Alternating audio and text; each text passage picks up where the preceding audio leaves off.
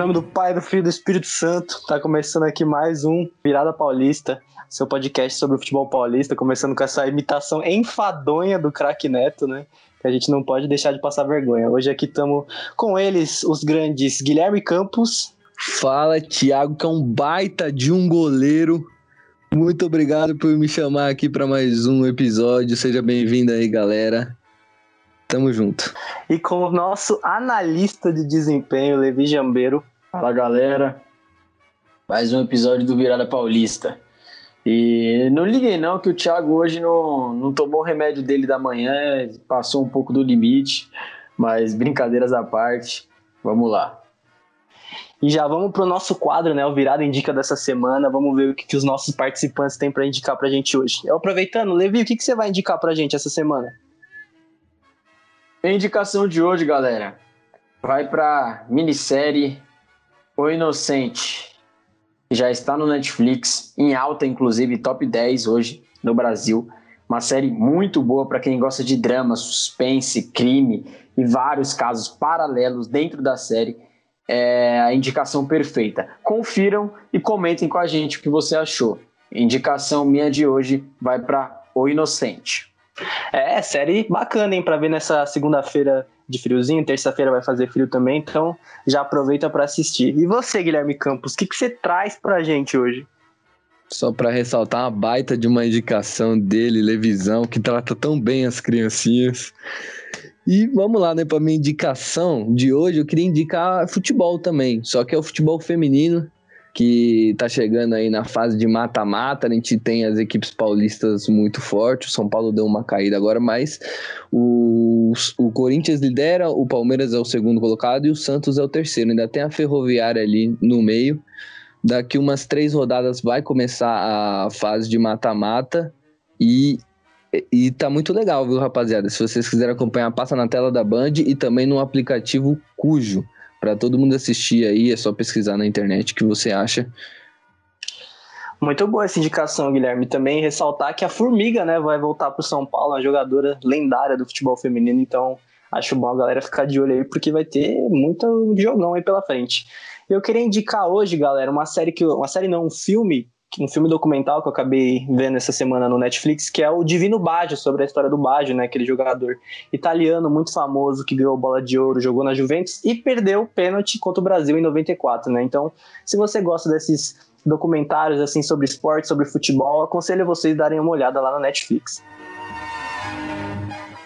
Então, vamos partir, né, pro Brasileirão. Toca a vinheta aí, editor.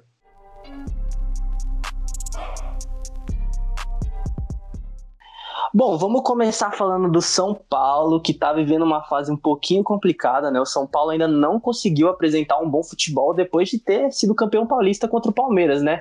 Eu queria perguntar justamente para você, Guilherme Campos, o que está acontecendo com o São Paulo? O que aconteceu com o São Paulo com o Atlético Goianiense? Me, me conta aí um pouco sobre o jogo. Bom, primeiro a gente tem que ressaltar que essa equipe do Atlético Goianiense ela tem qualidade, viu? Ela sabe o que está fazendo de campo, bateu primeiro o Corinthians duas vezes e agora bate o São Paulo em casa por 2 a 0. É, o São Paulo ele não fez uma boa partida. É, defensivamente no primeiro gol foi um erro grotesco do Léo Pelé, que ele não olha o cara que passa nas costas dele só fica olhando para a bola. E no segundo gol, não preciso nem falar, um erro bizonho da zaga do São Paulo.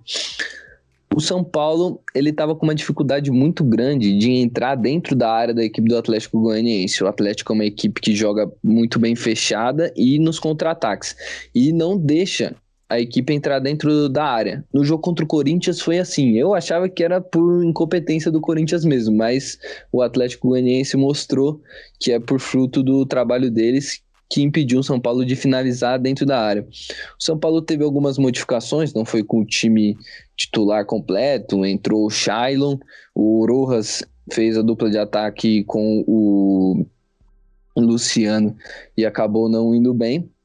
E eu vi o São Paulo abusar um pouquinho dos cruzamentos. Eu não gostei dessa, dessa atitude do São Paulo, porque cruzamento para mim é você deixar de ter a posse de bola, de trabalhar uma jogada para você jogar a bola pro tudo ou nada. Você não sabe, você não tem mais a posse da bola, você joga com pro alto com o risco do seu adversário tomar, e foi isso que aconteceu muito na, no jogo de sábado. Muito bom e muito legal você ressaltar também a, a partida que o Atlético Goianiense fez, né, Guilherme? Eu queria perguntar para o Levi. Levi, você vê mais mérito do Atlético Goianiense ou demérito do São Paulo? Eu queria te fazer uma outra pergunta também. O São Paulo vem sofrendo muito com as bolas aéreas, as bolas altas. Você acha que o Crespo já consegue solucionar esse problema para os próximos jogos? Primeiramente, o pessoal estava achando que o Atlético Goianiense veio para brincadeira, mas nada disso. É o bonde do Barrocão e o Barroca tá online, tá on fire. O Atlético Goianiense, óbvio que é o começo do brasileiro, mas o Atlético Goianiense já é o terceiro colocado, somando seis pontos com duas vitórias, justamente contra Corinthians e São Paulo, dois gigantes da capital paulista. É uma surpresa no campeonato até agora, tá certo que começou agora. Também acredito que o Fortaleza seja outra surpresa, né? Que ganhou, goleou o Internacional e, e ganhou do Atlético Mineiro também. Agora, em relação ao jogo e a sua pergunta, eu acredito que o Crespo leve tempo para solucionar essa falha na bola aérea. O primeiro gol do, do Atlético Goianiense foi ridículo. Eu não acredito que, que aquilo acontecesse, iria acontecer, melhor dizendo, caso essa bola é, fosse melhor treinada é, nos treinamentos do São Paulo, mas por descuido do Léo Pilé, como já disse o Guilherme, aconteceu o primeiro gol. No segundo gol, Galeano, jovem, menino, menino, errou a saída de bola ridícula e o, o Atlético ampliou. Olho no João Paulo, muito bom de bola, o jogador do Atlético Goianiense, desde o Corinthians, desde o jogo contra o Corinthians, venho acompanhando e destaco esse jogador.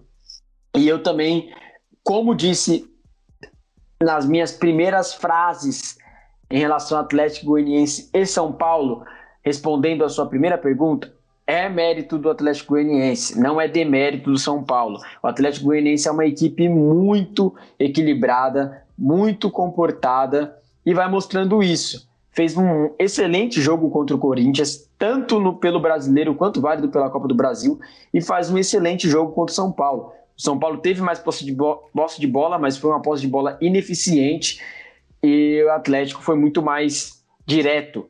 Quando chegou, fez o gol. É, dado importante da partida é que o Atlético Goianiense teve apenas três escanteios, enquanto ao São Paulo teve 13 escanteios. Então, 12 escanteios, melhor dizendo. Uma média de 6 escanteios a cada tempo. Muita bola rifada na área. É, Crespo, vamos mostrar mais repertório, porque desde a final do campeonato estadual, o São Paulo não vem apresentando bom futebol. O São Paulo não teve o Crespo né, na, na beira do campo. Pode, pode ser que isso tenha feito os jogadores sentiu um pouco ali, ou até as mudanças táticas que o Crespo faz durante o jogo pode ter afetado ali um pouco o jogo do São Paulo, já que o Crespo não estava lá, ele estava com gripe, não, não viajou até Goiânia. E a torcida do São Paulo, ela tem pedido muito agora o Éder, que fez dois gols na semana passada contra o 4 de julho, e agora é, com a má atuação do Rojas, pedem o Éder como o cara para fazer a dupla de ataque com o Luciano. Muita gente colocou a culpa no Galeano, no próprio Thiago Volpe, nessa saída de bola um pouco equivocada que aconteceu e acabou saindo gol. Mas eu vejo que é uma culpa mais do sistema, né? Eu acho essa saída de bola muito arriscada. Claro que o São Paulo melhorou muito, o Diniz era muito pior. Mas também eu acho que é uma coisa que precisa ser repensada e trabalhada de uma outra forma, talvez. Agora vamos falar do Corinthians, o Timão, né? Que finalmente venceu o seu primeiro jogo com o Silvinho no comando, acabou vencendo a América Mineiro por 1 a 0 Eu queria perguntar para você, Levi, você acha que o Silvinho acertou em tentar ser um pouco mais reativo, um time mais cadenciado, mais fechadinho lá atrás? Você acha que esse é o caminho que o Corinthians tem que seguir? É, não é uma piada e não é um apocalipse. O Corinthians venceu por 1 a 0 a lá Corinthians, a maior cara de Corinthians possível. O Corinthians venceu, aconteceu a primeira vitória do Silvinho no comando do Corinthians e respondendo a sua pergunta já de cara, o Corinthians deve jogar reativo, não só por conta do elenco, como por conta de característica do treinador, pelo que ele próprio se diz, né? E pela característica histórica do time. Alguns treinadores já tentaram fazer com que o Corinthians jogasse diferente, mas aí teria que ter peças melhores. E também no momento o Corinthians não tem essas peças para poder jogar de uma forma diferente. Digamos que um futebol reativo é o ideal e mais defensivo. Mais defensivo provamos com Cássio no gol, Fagner, João Vitor, Gil. João Vitor, um excelente zagueiro, um excelente zagueiro pela sua idade, obviamente, né? Deixar essa parte aqui bem clara. Talvez ele merece até mais a titularidade do que o Raul Gustavo, ou, ou até os dois titulares. O Gil é bem questionável. Eu não escalaria o Gil titular, inclusive. João Vitor Gil, Fábio Santos, linha de quatro, padrão, como o Silvinho disse ser um especialista na linha de quatro. Dessa vez deu certo, viu, Silvinho? Não vou falar nada para você, não. 4-1, 4-1, Cantilho na frente. Sim, o Cantilho estava jogando como um pivote ali na frente dos zagueiros. Gustavo Mosquito, Rony, Gabriel, Arauz e Luan. O Corinthians estava jogando com três volantes. Sim, o Corinthians estava jogando com três volantes. E digamos que o, o maior meia da equipe do Corinthians foi o Cantilho. Tanto que o Cantilho saiu com uma estatística impressionante, acertou 93% dos passes na partida. Isso é absurdo para um jogador de meio campo, que é, um, é uma área do campo onde você tenta mais passes, então é um número absurdo. É, e o Luan jogando na frente, como falso 9, ou aquele 9 móvel, enfim. As melhores chances do Corinthians no jogo saiu pelo lado direito entre Gustavo Mosquito e Fagner. O primeiro do Corinthians, primeiro tempo do Corinthians foi bem bom, na minha opinião, pela proposta de jogo. Já o segundo tempo não gostei, não me agradou nada, mas isso daí é é um assunto a ser tratado mais para frente pelo Silvinho. Eu acho que ele estava precisando dessa vitória para desafogar um pouco. É, destaque para mim, inevitável do Corinthians nessa temporada de 2021 não é o Matheus Vital, torcedor. Não, mas Levi, Matheus Vital tem os números mais impressionantes, tem os melhores números, não me importa. O destaque no campo é Gustavo Mosquito. O que ele gera de oportunidades para o time do Corinthians, que é limitado, é absurda. Ele tem um entrosamento visível com o Fagner pela direita, ele frequentemente sofre faltas perigosas, vem sofrendo pênalti, um registro. Os últimos três pênaltis do Corinthians foram sofridos por Gustavo Mosquito e foi convertido apenas o último pelo Fábio Santos, que errou apenas um pênalti com a camisa do Corinthians. Outro, outra estatística absurda. Falando do Fábio Santos, já citando o nome dele, Fábio Santos, se o Corinthians for jogar com uma linha de quatro mais baixa, o Fábio Santos rende. O problema é quando precisar propor mais, jo mais jogos. E isso vai acontecer, porque o Corinthians vai jogar mais vezes em casa no Brasileirão contra adversários ditos como mais fraco que ele. Então vai precisar propor jogo e o Fábio Santos não tem essa condição. Agora, quando for para jogar linha baixa, fora de casa, reativo, o Fábio Santos ele cumpre bem o papel, apesar da idade avançada. Bom primeiro tempo do Corinthians, suficiente para a vitória, mal segundo tempo. Administrou muito a partida e quase que tomou um empate. Se fosse um time um pouco melhor, talvez venceria. Balanço geral, 50% ali para o Silvinho, nota 5. É, até agora não me empolgou, mas essa vitória era bom para ele. A ver o que vai acontecer agora no meio da semana, já que o Corinthians não poderá ser reativo, porque precisa buscar o placar contra o Atlético Goianiense fora de casa. Atlético Goianiense que já dito nesse episódio venceu Corinthians e São Paulo recentemente. Então não é um time bobo. Vamos abrir o olho e vamos ver o que o Silvinho vai tramar para esse jogo de volta válido pela Copa do Brasil. É, o Levisão ainda tá um pouco inseguro com o Silvinho, né? Deu apenas a nota 5 para ele. Eu queria te perguntar, Campos, o, o Silvinho acabou utilizando o Arauz, eu acredito que por conta desse sistema mais reativo, né? O Arauz eu acho que ele preenche melhor o meio campo e acabou tirando o Vital. Você acha que o Vital é, em um sistema mais reativo, acaba perdendo espaço. Você acha que o Vital vai perder espaço com o Silvinho? E uma outra coisa que eu vou te perguntar: você acha que o Corinthians deve continuar jogando sem um centroavante, sem um camisa 9 ali na frente, improvisando Luan, Mosquito, enfim? Você acha que esse é o caminho para o Corinthians? Primeiro eu tenho que falar que eu me sinto lisonjeado de poder trabalhar com companheiros que têm um vocabulário tão rebuscado como Levi Jambeiro. O, o, a palavra que ele usou para definir o jogo do Cantígio, tive que procurar no dicionário, porque que homem é Levi Jambeiro? Que palavra foi essa? Agora, falando um pouquinho de jogo, eu achei o Corinthians que jogou para para dar uma moral, né, na equipe. A vitória foi para isso, para enfrentar o Atlético Goianiense. Silvinho claramente ainda não conseguiu colocar suas ideias né, nesse elenco do Corinthians, jogou de uma forma mais defensiva. E eu acho que o Corinthians precisava dessa vitória. Para o Silvinho ter tranquilidade para ele trabalhar, para dar confiança para o jogo contra o Atlético Goianiense. Agora, sobre o Matheus Vital, eu acho que se o Silvinho abrir mão dele ali, vai ser um problema, porque uma coisa que eu reparei muito nesse jogo é que o Corinthians atacava só por um lado, que era o lado do Gustavo Mosquito, como o Levi falou, o jogador mais decisivo do Corinthians na atualidade. Atacava só pelo lado direito. O lado esquerdo do Corinthians era infrutífero. Não saía nada dali. Tanto que, conforme foi passando o segundo tempo, a gente via que o, que o América conseguia fechar bem ali o lado do Mosquito e o Corinthians não tinha resposta pelo lado esquerdo.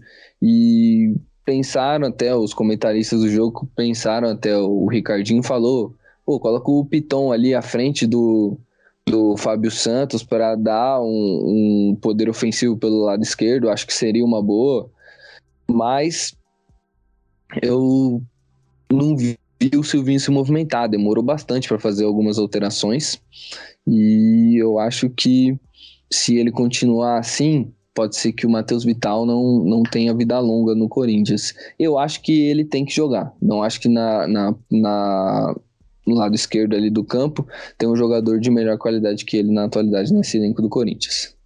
É, o Guilherme falou do Levi, mas ele também lançou um lado infrutífero aí, né? A galera tá rebuscada hoje. É, eu também acho que o Vital tem que ter espaço nesse time. O Corinthians ainda tem muitos problemas na sua criação de jogadas, né? E vai ter que pegar o Atlético Goianiense agora, tendo um saldo contra de dois gols. Mas vamos falar agora do Peixão, o Santos, que venceu e venceu bem o Ceará. É, Guilherme, você acha que o dinizismo chegou de verdade agora? Você viu a evolução nesse jogo? Conta aí pra gente o que, que você tem para analisar do jogo do Peixão.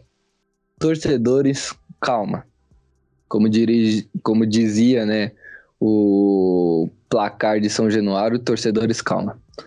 A gente viu uma evolução nesse jogo contra o, o Ceará. O Santos conseguiu ter um pouco mais o domínio do jogo contra uma equipe que é uma equipe forte, apesar de com um time meio misto, é uma equipe bem forte. O Ceará é uma equipe digna. É uma equipe que aposta mais no contra-ataque, tenta se fechar ali e apostar nos contra-ataques. O Santos lidou bem com isso. E, e como? Foi tocando a bola no chão. A jogada trabalhada, o Caio Jorge saindo da função de 9 e jogando de frente pro gol, como se fosse um camisa 10, armando o jogo. Tanto que o primeiro gol do Jean Mota é uma jogada que começa desde o goleiro John, que toca pro Luiz Felipe. Luiz Felipe acha muito bem o Caio Jorge, que já gira e arma a jogada pro gol do Jean Mota a gente viu uma evolução do Diniz é, nesse quesito. Primeiro gol, jogada trabalhada. O segundo gol não é um cruzamento, um balão para a área para o Marinho disputar de cabeça, coisa que a gente via muito no Santos, viu muito no jogo contra o Cianorte e no jogo contra o Bahia. Foi um lançamento, um passe para o Marinho fazer o gol, contou com o azar do, do Messias, zagueiro do Ceará, que não estava numa boa noite e acabou fazendo o segundo gol. E no terceiro gol é uma jogada ensaiada. Eles mesmo, os jogadores mesmo confirmaram que eles treinam essa jogada com o Diniz. E teve também a malandragem do Caio Jorge ali para amarrar a chuteira e ludibriar o zagueiro do Ceará e fazer o 3 a 1 Uma vitória boa que dá confiança, que a gente consegue ver é, algum, alguma coisa do trabalho do Diniz aí, que foi trabalhado sim. A gente viu mais bola no chão, menos cruzamentos, cruzou muito menos do que cruzou nos últimos jogos. E a gente viu também uma consistência defensiva. teve mudanças da, da dessa equipe para a equipe que enfrentou a Bahia na primeira rodada do Brasileirão. O John tá no gol no lugar do João Paulo e o Luiz Felipe no lugar do Kaique. O Luiz Felipe fez um bom jogo, o John também fez um ótimo jogo, mas o Luiz Felipe eu queria falar porque ele é um zagueiro que eu não acho que tem muito futuro nessa equipe do Diniz. Por ser um zagueiro mais lento e a zaga do Diniz joga bem postada lá na frente no meio de campo, praticamente rente ao meio de campo. Tanto que algumas vezes o Lampere sai para armar o time. E aí eu acho que o Luiz Felipe é muito lento na recomposição. Teve um lance que a bola foi jogada nas costas dele que ele estava correndo, parecia que ele estava em câmera lenta. Eu não acho que ele vai ser o titular do Santos. Chegou o Danilo Bosa, que até estreou no final, a gente tem que ver mais dele. Mas eu acho que o Kaique vai reconquistar essa vaga. Eu, eu acho que o Tini está poupando ele um pouco, porque nos últimos jogos a zaga tem falhado bastante. E, e bem no setor dele ali, que é onde tem o Pará, que é outro cara que eu não entendo porque ainda é titular. Já que ele poupou o Kaique e poupou o João Paulo, assim, tirou como se eles fossem os culpados da zaga do Santos ter tomado tantos gols ridículos. O Pará é, para mim, é 90% responsável. E ele não tira para colocar o Matson. E eu não entendo. Porque o Matson pode não ser um primor defensivo mas o Pará não tá defendendo nada, não tá atacando nada, não tá somando.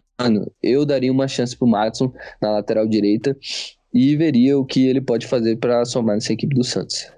Muito bom, muito bom, ótimos comentários. E Levi, eu queria a sua opinião sobre o jogo também, mas eu queria te perguntar, né? Muito tá se, muito se falou sobre a possível volta do Ganso ao Santos, né? O Lucas Musetti trouxe essa apuração, o Ricardinho Martins também da TNT, e o Diniz já demonstrou que quer o, o Ganso no time. Você acha que o Ganso tem margem para crescer ainda no Santos? Você acha que ele vai agregar alguma coisa para o Santos se ele voltar? Primeiramente, não. Ele não tem margem de melhora no Santos. Ele não vai agregar nada ao Santos. O Ganso é um ex-jogador em atividade. Me desculpa aí, torcedor Santista, que ainda tinha o Ganso em seu coração, apesar de a maioria não ter o Ganso em seu coração, até arremessaram carinhosas moedas, se podemos dizer assim, para o Ganso em um jogo que ele entrou na Vila Belmiro. Mas o Ganso não tem mais condição nenhuma. O Ganso perdeu espaço para um Nenê que está quase indo jogar showball daqui a pouco. Então, se no Fluminense ele não rendia, por que, que ele vai render no Santos? E ainda mais que tem o ponto de que nem a torcida completa do Santos tem aprovado ele de volta é uma grande discussão. Tem torcedores que querem, tem torcedores que não querem, que sentem raiva, que não querem ver o ganso de jeito nenhum. Agora, falando da partida, um, um detalhe importante é que o Santos vinha jogando com equipes muito jovens, principalmente o seu time titular, né? É, média de 20, 21 anos de idade. Essa partida, o Campos entrou em. O, nossa, eu vou voltar aqui que eu falei bosta. Falei o Campos, cara, ele é foda. Nessa partida, o Santos entrou em campo com a média de idade de 26,4. Não é uma, uma média de idade alta, mas também não é uma, uma média de idade tão baixa.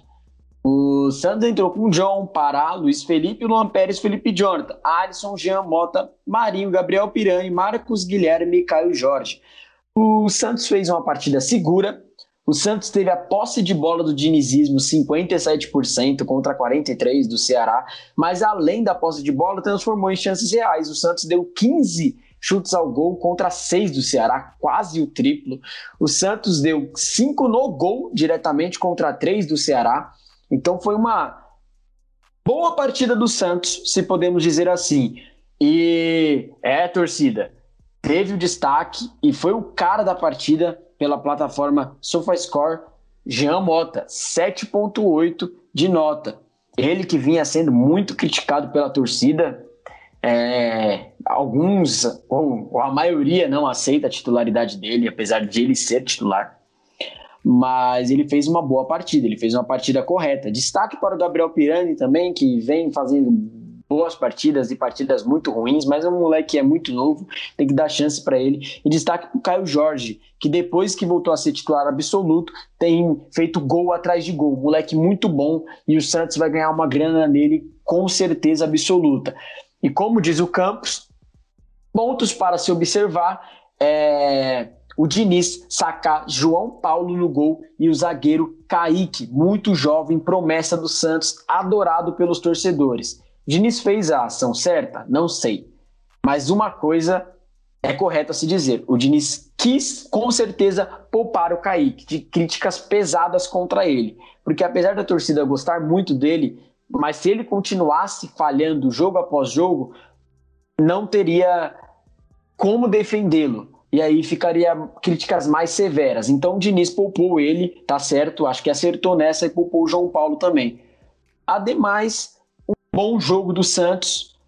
Se tem algum destaque negativo para se dizer, foi o Alisson. O Alisson fez uma péssima partida, fez um pênalti ridículo.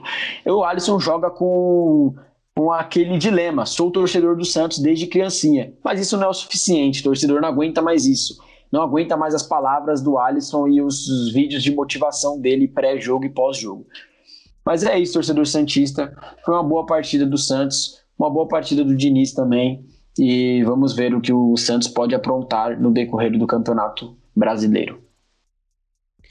Uma coisa para falar do Alisson só. Alisson, você é jogador, você não é coach. Então você tem que jogar a bola.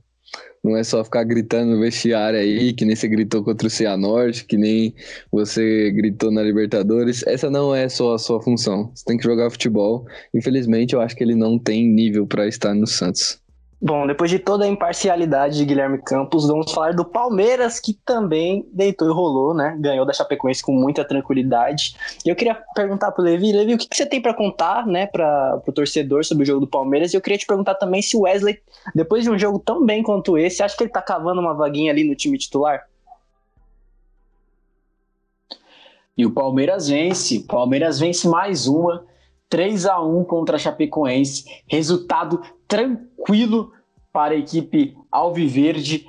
Palmeiras teve 17 chutes, 4 no gol, então não foi uma posse de bola definitivamente inútil. Palmeiras criou oportunidades. Palmeiras foi avassalador contra a Chapecoense, vitória tranquila. Wesley duas vezes e Luiz Adriano uma vez. O Wesley que é um bom garoto, hein? Wesley é um bom jogador vindo da base do Palmeiras, mais um desses bons jogadores que o Palmeiras tem feito é, na sua casa ultimamente, mas olho nele, porque eu acho que esse menino tem futuro, esse menino tem tem tudo para alcançar voos maiores. Ele tem 22 anos, não é muito novo, mas também ainda é uma idade de um garoto. Ele ainda vai evoluir mais, né? E um dos gols que ele faz contra a Chapecoense é simplesmente um golaço, né? A gente pode até, se não for exagerar muito, falar que foi uma baita de uma placa do Wesley. O gol mais bonito do Brasileirão até o momento, porque o Brasileirão começou agora, né? Recém começado. O destaque vai para a tática de videogame que o Abel Ferreira colocou no time do Palmeiras. Baita ofensivo. Jailson no gol, Mike, Luan, Renan, Vitor Luiz, linha de quatro. Sim, ele jogou na linha de quatro. Finalmente, o torcedor palmeirense estava pedindo essa mudança. Ele veio ao campo com isso. Rafael Veiga, Patrick de Paula, Gustavo Scarpa. No meio-campo, podemos dizer que o Patrick de Paula era o mais defensivo. E claramente, Patrick de Paula não é um primor defensivo. Patrick é aquele box to box. Vai para frente, ataca com intensidade, defende com intensidade. Mas ele não é um primeiro volante clássico, né? Pitbull. Mas ótimo jogador. Desses meninos do Palmeiras, Patrick de Paula é o que mais me agrada. Gustavo Scarpa e Rafael Veiga. Gustavo Scarpa estava fazendo bons jogos, então já estava pedindo passagem foi escalado hoje. Rafael Veiga é o craque do time do Palmeiras, né? Um dos, para muitos, o craque. Na frente veio com Rony, Luiz Adriano e Wesley. Pode ser Rony, Luiz Adriano e Dudu futuramente? Pode ser. Mas o Wesley está pedindo passagem. A questão é que o Abel Ferreira tem muito material humano em mãos. Então tem que diversificar.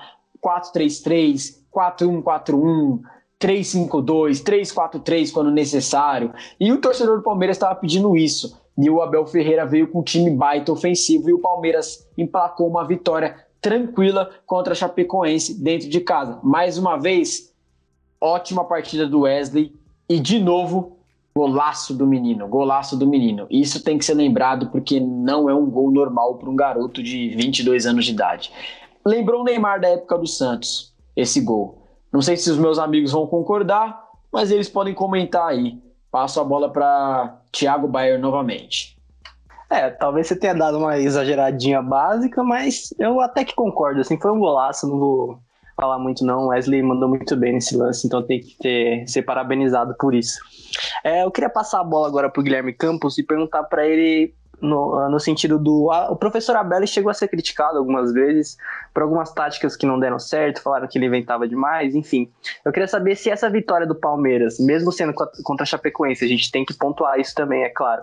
Mas você acha que uma vitória tranquila como essa serve para cravar o Palmeiras ali entre os favoritos ao título? Você acha que dá uma, um ânimo pro time? Então, eu acho que é bom porque o Palmeiras jogou melhor, né?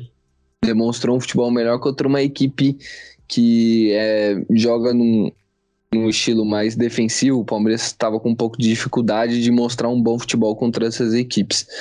E o Abel, ele é um ótimo técnico, ele traz táticas interessantíssimas. Os dois primeiros gols da equipe do Palmeiras é, saem em jogadas trabalhadas. O primeiro, a gente viu bastante o Mike subindo nas costas do, do lateral da Chapecoense. O primeiro, é um pivô do Luiz Adriano que acha o volante e o volante já emenda nas costas do lateral da Chapecoense para o Mike que faz o cruzamento. É óbvio, tem ali a sorte da bola rebater nos zagueiros da Chapecoense. Nos dois gols teve isso, dois primeiros gols, mas a gente vê ali nitidamente que é uma jogada trabalhada em treino. Então, até o Abel é um ótimo técnico que tem jogadas, tem um repertório muito bom.